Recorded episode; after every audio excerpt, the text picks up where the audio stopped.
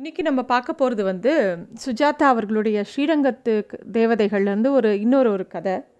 கதையோட டைட்டில் வந்து விஜிஆர் அப்படிங்கிறது தான் இந்த கதையோட டைட்டில் இவரோட பால்ய காலத்திலிருந்து அவ பா அவர் பார்க்கக்கூடிய பல விஷயங்களை சுஜாதா வந்து ரொம்ப அழகாக சிறுகதைகளாக தொகுத்திருக்கார் இந்த ஸ்ரீரங்கத்து தேவதைகளில்.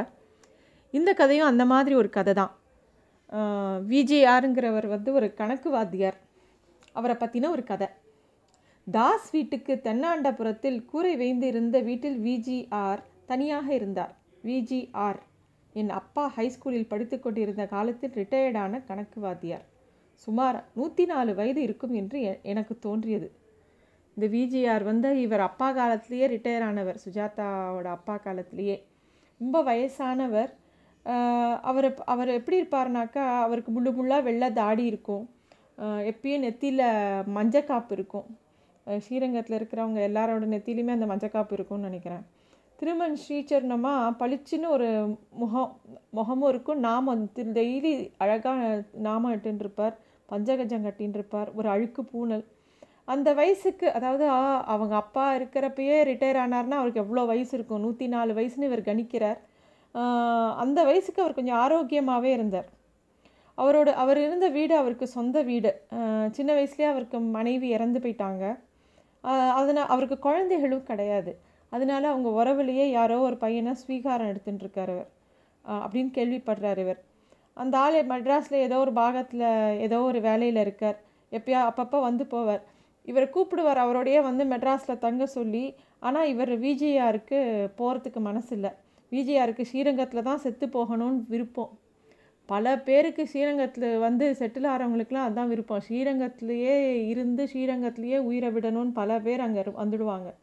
ரொம்ப பேர் அந்த வகையில் ஸ்ரீரங்கத்துக்கும் வைகுண்டத்துக்கும் குறுக்கு வழி இருப்பதாக நினைத்து கொண்டிருந்தார்கள் அப்படின்னு எழுதியிருக்கார் சுஜாதா. விஜிஆர் அப்படிங்கிறவரை வந்து பக்கத்தில் இருந்து பார்க்குறார் ஒரு வயசானவர் எந்த ஆதரவும் இல்லாதவர் எப்படி இருப்பா? குழந்தைகள் இல்லை யாருமே இல்லை பார்த்துக்க அவரோட வாழ்க்கை எப்படி முடியறது அப்படிங்கிறத பக்கத்தில் இருந்து சுஜாதா அவர்கள் பார்த்துருக்கார். விஜிஆரோட சாவு லேஸில் அவரை அணுகலையாம். எப்பயுமே வீட்டு வாசலில் ஒரு கயிற்றுக்கட்டில் இருக்குமா அந்த விஜிஆர் அவரோட வீட்டு வாசலில்? மார்கழி மாதம் குளிராக இருக்கும்னு சொல்லிட்டு அந்த மாதத்தை தவிர மித்த எல்லா நாள்லேயும் வாசலில் தான் தூங்குவாராம். காலம்புற அதிகாலையில் எழுந்துருவாராம். வீதி பிரதர்ஷனம் அப்படிங்கிறது இந்த மாதிரி பெரிய கோவில் இருக்கிறவங்க ஸ்ரீரங்கத்தில் இருக்கிற கோவில் ரொம்ப பெரிய கோவில். அதை சுற்றின வீதி பிரதட்சணம்னா கோவிலுக்குள்ளே போகாமல் வீதியிலேயே அந்த கோவிலையே பிரதட்சணமாக வருவாங்க. அந்த மாதிரி இந்த விஜிஆர் வந்து அவர் சாசனாமம் சொல்லிட்டு ஸ்லோகம்லாம் சொல்லிட்டு அந்த வீதியை சுற்றி பிரதட்சணமாக வருவாராம். அப்புறம் கொள்ளிடங்கிறது ஒரு ஆறு காவேரி கொள்ளிடத்துக்கு நடுவில் தான் ஸ்ரீரங்கம் இருக்குது இந்த கொள்ளிட ஆற்றுல போய் குளிப்பாராம். சாயங்காலம் வீ திருப்பியும் வீதி பிரதட்சணம் பண்ணுவாராம். தானாகவே ஏதோ சமையல் செஞ்சு சாப்பிடுவாராம். ரொம்ப முடியாமல் போனவும் இந்த ஆச்சாரங்கள்லாம் கொஞ்சம் வேண்டாம் அப்படின்னு சொல்லி தள்ளி வச்சுட்டு பக்கத்தில் இருக்கிற கிருஷ்ணா காஃபே அப்படிங்கிற ஒரு இடத்துலேருந்து அவர் டிஃபன் கேரியர் வாங்கி சாப்பிட்டாராம். அதுக்கு கொஞ்சம் ஒத்து போனாராம். அதே மாதிரி சாப்பிட்டுட்டு கழுகு மாதிரி அவரோட அந்த கட்டிலில் உட்காந்து இப்படி வேடிக்கை பார்ப்பாராம். அவருக்கு வந்து கண் பார்வை அவ்வளோவா சரியாக இருக்காது. ஏதோ நிழல் ஆடுற மாதிரி இருக்கும். ஆனால் காதும் சுத்தமாக கேட்காது. யாராவது நிழலாடுற மாதிரி தெரிஞ்சதுன்னா யாரா அது? அப்படின்னு கேட்பாராம். நான் தான் வேம்பு மாமா அப்படின்னு ஒரு பையன் சொல்லுவானா யார்? அப்படின்னு திருப்பி கேட்பாரா ஏன்னா அவருக்கு காது விழாது வேம்பு மாமா இது உறக்க. எச்சுமி பிள்ளையா? அப்படின்னு கேட்பாராம். ஆமாம் ஆமாம் மாமா. உங்கள் அப்பா சௌக்கியமாக இருக்கானா? அப்படின்னு கேட்பாராம். அப்பா போன கார்த்திகை மாதம் பரமபதிச்சிட்டார் மாமா அப்படிம்பார். பரமபதிச்சிட்டார்னா இறந்து போயிட்டாருன்னு அர்த்தம். ஏதோ சௌக்கியமாக இருந்தால் சரி. உங்கள் அப்பா இருக்கானே கணக்கில் ரொம்ப மக்கு. போய் சொல்லு அவன்கிட்ட விஜிஆர் சொன்னார்னு அவன் அல்ஜீப்ரானா பேதி போகிறது ரயில்வேயில் பொன்மலையில் தானே எட்லாருக்கா இருக்கான்? அப்படின்னு கேட்பாராம் அதாவது இந்த வேம்பு சொன்னது காதலியே விழாதவருக்கு அவர் வாட்டுக்கு அவர் விஷயத்துக்கு சொல்லின்னு இருப்பார். அப்பா போயிட்டார் மாமா போன கார்த்திகைக்கு வருஷாப்திகம் கூட வரப்போகிறது ஏதோ நல்லபடியாக இருந்தால் சரி விசாரிச்சேன்னு சொல்லும் பாராம் செவிட்டு எழவே நீயே போய் விசாரிச்சுக்கோயேன் அப்படின்ட்டு வேம்பு வேம்பு முணுமுணுத்துண்டு அந்த இடத்த விட்டு போவானான் பாட்டி அதாவது சுஜாதாவோட பாட்டி அடிக்கடி விஜயாருக்கு கண்ணமுது. திரு அல்லது பண்டிகைக்கு மெத்து மெத்து பலகாரம் எல்லாம் என் மூலம் டிஃபன் பாக்ஸில் கொடுத்து அனுப்புவாள். அவங்க பாட்டி ஏதாவது ஒரு நாள் கிழமை ஏதாவது பண்டிகைனா ஒரு பாயசம் ஸ்வீட்டு வடை ஏதாவது அந்த விஜயாருக்கு கொடுத்து அனுப்புவாங்க. இந்த மாதிரி ஒரு சின்ன ஊர்களில் எப்பயுமே வந்து யாருமே தனித்துன்னு சொல்ல முடியாது. அக்கம் பக்கத்தில் எல்லாருமே அவங்க ஒருத்தர் ஒருத்தர் குடும்பம் மாதிரி தான் பார்த்துப்பாங்க. ஏதாவது அவங்க வீட்டில் பண்ணதை பரிமாறல் எல்லாமே எல்லா இடத்துலையும் இருக்கும். அது மாதிரி இந்த விஜயாருக்கு இவங்க வீட்டிலேருந்து அடிக்கடி பலகாரம்லாம் போகும். அந்த மாதிரி அவர் இருந்தார். பா அது இவர் போய் அதை கொடுக்கும்போது கரெக்டாக இவரை பிடிச்சிட்டு வரான். ஸ்ரீனிவாச ராகவன் சந்தானே நீ? அப்படின்னு கேட்பாரான் ஆமாம் மாமா. மாத் மேத்தமேட்டிக்ஸில் எவ்வளோ வாங்கியிருக்க? அப்படின்பா எப்பயுமே எல்லா வாத்தியார்களுக்கும் இது ஒரு கேள்வி. எந்த குழந்த போய் எது பேசினாலும் உடனே என்ன மார்க் வாங்கினேன் அப்படின்னு கேட்குற மாதிரி இவரை கேட்டிருக்கார். இவரும் நான் ஏதோ சுமாராக வாங்குவேன் மாமா அப்படின்னு வெரி குட் அப்படி தான் இருக்கணும். உங்கள் அப்பா நூற்றுக்கு நூற்றம்பது வாங்குவான். பேப்பரை கிளியர் பண்ணிடுவான். என்கிட்டயே தப்பு க க- தப்பு கண்டுபிடிச்சான்னா பாரு அப்படின்னு சொல்லாராம்.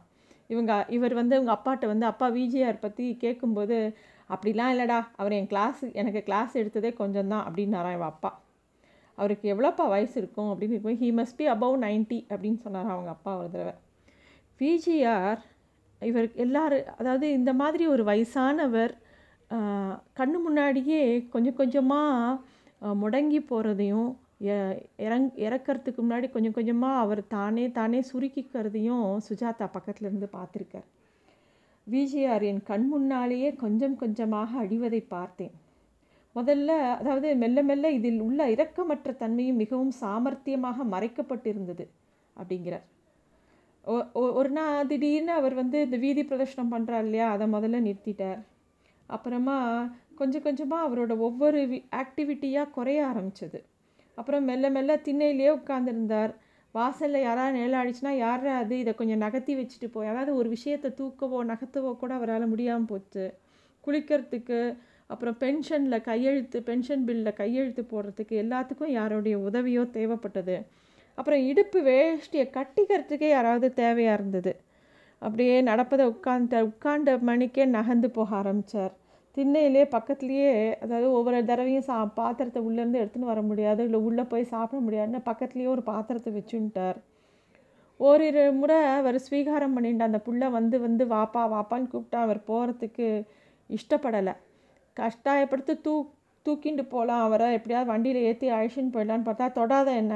அப்படின்னு அழிச்சாட்டியமாக தூணை இறுக்கி கட்டின்ட்டு கட்டின்ட்டாராம். இவாளாம் இவாளெல்லாம் பார்க்கும்போது அந்த ஸ்வீகார பையன் சொல்லுவானா நான் என்ன பண்ணுறது ரொம்ப வற்புறுத்தினா அழறார் அவர். இந்த ஊர்லேயே தான் செத்து போகணும்னு ஆசைப்படுறார். அதை தான் சொல்லிகிட்டே இருக்கார் அப்படின்னு சொல்கிறார் செத்து போவதற்கு ஒரு வாரம் காத்திருந்து விட்டு திரும்ப அவன் தன் மனைவி குடும்பம் தொழிலை நோக்கி மெட்ராஸுக்கு புறப்பட்டு போய்விட்டான் இவருக்கு ரொம்ப கொஞ்சம் சீரியஸ் ஆகும்போது அந்த பையன் வரான். ரெண்டு மூணு நாள் இருக்கான். அப்புறம் அவர் கொஞ்சம் ஒரு மாதிரி தேறினவுடனே அவன் கிளம்பி ஊருக்கு போயிடுறான். ஒரு முறை அவருக்கு டிஃபன் பாக்ஸில் பாட்டி போலி பண்ணியிருக்கிறத கொண்டு போய் கொடுத்தாராம். அவர் காதில் போய் சொல்ல வேண்டியதுதான். மாமா மாமான்னு அவருக்கு யார் வந்திருக்கா? யார் போகிறா எதுவுமே தெரியல. அவர் பாட்டு உட்கார்ந்துன்னு இருக்கார் பாட்டி உங்களுக்கு போலி பிடிக்குமேன்னு கொடுக்க சொன்னா அப்படின்னோடனே அவர் கண்ணில் இருந்து பொல பொலன்னு கண்ணீர் அப்படியே வந்துடுத்தான் அவருக்கு பேசுகிறது ஏதோ இவா பேசுகிறான்னு புரியறது அவர் பேசுகிறதும் இவருக்கு ஒரு வார்த்தை கூட புரியல. சுத்து முத்து பார்த்தா இவருக்கு பக்குன்னு இருக்குது ஏன்னா இடுப்பில் நி வேஷ்டி நழுவி இருக்கு. ஒரு சிங்கம் மாதிரி இருந்தவர் இப்படி நிலை இழந்து போகிறாரே அப்படின்னு பார்க்க துக்கமாக இருக்குது தின்ன எங்கேயும் பார்த்தா ரொம்ப அழுக்காக இருக்குது பக்கத்தில் ஒரு பக்கெட் மூடி இருக்கு. அந்த பக்கம் உலர்ந்த பாத்திரங்கள். அதெல்லாம் பார்க்கும்போது ரொம்ப மனசுக்கு கஷ்டமாக இருக்குது அப்போ ஒரு ஸ்லேட்டில் லோனியின் ட்ரிக்னாமெட்ரிக் புத்தகம். அப்புறம் நாலாயிரம் திவ்ய பிரபந்தம். ரெண்டும் பக்கத்தில் வச்சுருந்தாராம். பிரபந்தத்தையும் ஒரு மேத்தமெட்டிக்ஸ் புஸ்தகத்தையும் அப்புறம் ஒரு ஸ்லேட்டு பல்பமும் வச்சுட்டு இருந்தாராம் பின்னங்கையால் கண்களை துடுத்துக்கொண்டே மிக மெல்லிய குரலில் துரசாமி பையன்தானே கணக்கு நன்னா போடுறியா? உங்கள் அப்பா கணக்கில் நூற்றுல நூற்றம்பது வாங்குவான் அப்படின்னு அக்ஷரம் பிசகாமல் அதையே திருப்பி திருப்பி மெதுவாக பேசினாராம். எனக்கு யார் மேலேயோ கோபம் வந்தது. ஒருவேளை ஸ்ரீரங்கத்து பெருமாள் பேரில் இருக்கலாம். இந்த மாதிரி ஒரு இதை பார்க்கும்போது எல்லாருக்குமே ஒரு வெறுப்பு கோபம் வரும். பெருமாள் மேலேயே கோபம் வரும். அதப்புறம் இந்த இந்த மாதிரி அவரை ஒரு தடவை பார்த்ததுக்கப்புறம் ரெண்டு நாள் அவர் இறந்து போயிட்டார் அந்த விஜிஆர் வாத்தியார். உட்கார்ந்தபடியே ஸ்லேட்டில் சைன் தீட்டாவும் காஸ் தீட்டாவும் எழுதியிருந்த பிரபந்தத்தில் திறந்த பக்கத்தில் பெரியாழ்வார் ஆசைவாய் சென்ற சிந்தையராகி அன்னை அத்தன் என் புத்திரர் பூமி வாசலார் குழலார் என்று மயங்கி மாளும் எல்லைக்கண் வாய் திறவாதே கேசவா புருட்டோத்தமா என்ற கேளாகிய கேடிலி என்றும் பேசுவார். அவர் எய்தும் பெருமை பேசுவான் புகில் ந நம்பரமன்றே என்றார். பெரியாழ்வார் பாசுரம். அதை பா பா வாசி அதை அதை வந்து அந்த அந்த தாத்தா போகிறதுக்கு முன்னாடி அதை வாசிச்சிருக்கார். அதை பிரித்து வச்சுருக்கார் அந்த அந்த இடத்த மடக்கி வச்சுருக்கார். விஜிஆர் இறந்ததுக்கு அந்த ஸ்ரீரங்கம் பள்ளிக்கூடத்துக்கு வந்து எல்லாரும் லீவ் விட்டா அவருடைய பழைய மாணவர்கள் பல பேர் வந்திருந்தா அவர் இறந்து போனதுக்கு. திருவானக்காவில் மாம்பழச்சாலைன்னு பல இடங்களில் வந்திருந்தார். கோவிலிருந்து மாலை மரியாதை கொட்டு மேளம் சின்ன யானை எல்லாம் வந்திருந்தது. வந்திருந்த எல்லாருக்குமே வந்து விஜிஆர் வந்து கணக்கு வாத்தியாராம். என்னம்மா சொல்லி தருவார்னு அவரை பற்றி பல பேர் பலவிதமாக புகழ்ந்தா. திரு சித்திர வீதி முழுக்க பேசிகிட்டே இருந்தா அவரை பற்றி ஜம் ஜம்னு அவரை எல்லாரும் நல்ல விதமாக தூக்கி கொண்டு போய் திருங்கை ம திருமங்கை மன்னன் படித்துறைன்னு ஒன்று இருக்குது அந்த இடத்துல வச்சு அவருக்கு இறுதி சடங்கை பண்ணி வைக்கிறாங்க. அவரோட லோனி ட்ரிக்னாமெண்ட்ரி புஸ்தகம் அவரோட புஸ்தக கணக்கு புஸ்தகத்தில் வந்து donated to Srirangam high school library அப்படின்னு எழுதியிருந்தாராம். ஸ்ரீரங்கத்தில் பொறுப்புள்ள பிரஜைகள் விஜிஆர் பெயரில் ஒரு ஸ்காலர்ஷிப் ஏற்பாடு செய்ய வேண்டும் என்று பண உதவி கேட்டு எனக்கு சமீபத்தில் ஒரு அச்சிட்ட கடிதம் வந்தது அப்படின்னு இந்த கதையை முடிச்சிருக்கார் சுஜாதா. ரொம்ப நெகிழ்ச்சியான கதை. ஒரு சின்ன விஷயந்தான் ஆனால் இது வந்து ரொம்ப இதை வாசிச்சுட்டு ரொம்ப யோசிக்க வைக்கும். எல்லாருமே எல்லாருக்குமே வந்து மரணம் ஒரு பயம்தான். இருந்தாலும் வயசாகி போக ஒருத்தர் வந்து எப்படி அவரோட முடிவு இருக்குது அப்படிங்கிறது. இருந்தாலும் பெ பெருமாள் கைவிடலை. அவரை நல்ல விதமாக அந்த ஊர் மக்கள் அவரை நல்ல விதமாக தான் கரை சேர்த்துருக்காங்க. இது ரொம்ப ஒரு நெகிழ்ச்சியான ஒரு கதை. நன்றி.